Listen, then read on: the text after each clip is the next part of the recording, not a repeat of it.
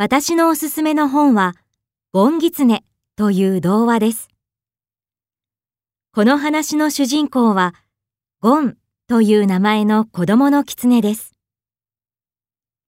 ある日、いたずらが大好きなゴンは、氷獣という村人が取った魚を全部捨ててしまいます。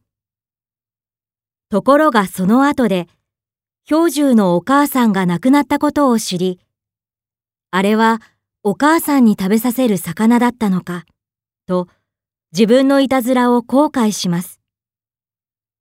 そして一りぼっちになった氷獣を何とかして慰めようとしますが、なかなかうまくいきません。反対に怒らせてしまいます。私はその場面を読むと、いつも切ない気持ちになります。有名な話なので、子供の時に読んだ人も多いと思いますが、今読んでも心にしみる作品だと思います。ぜひ読んでみてください。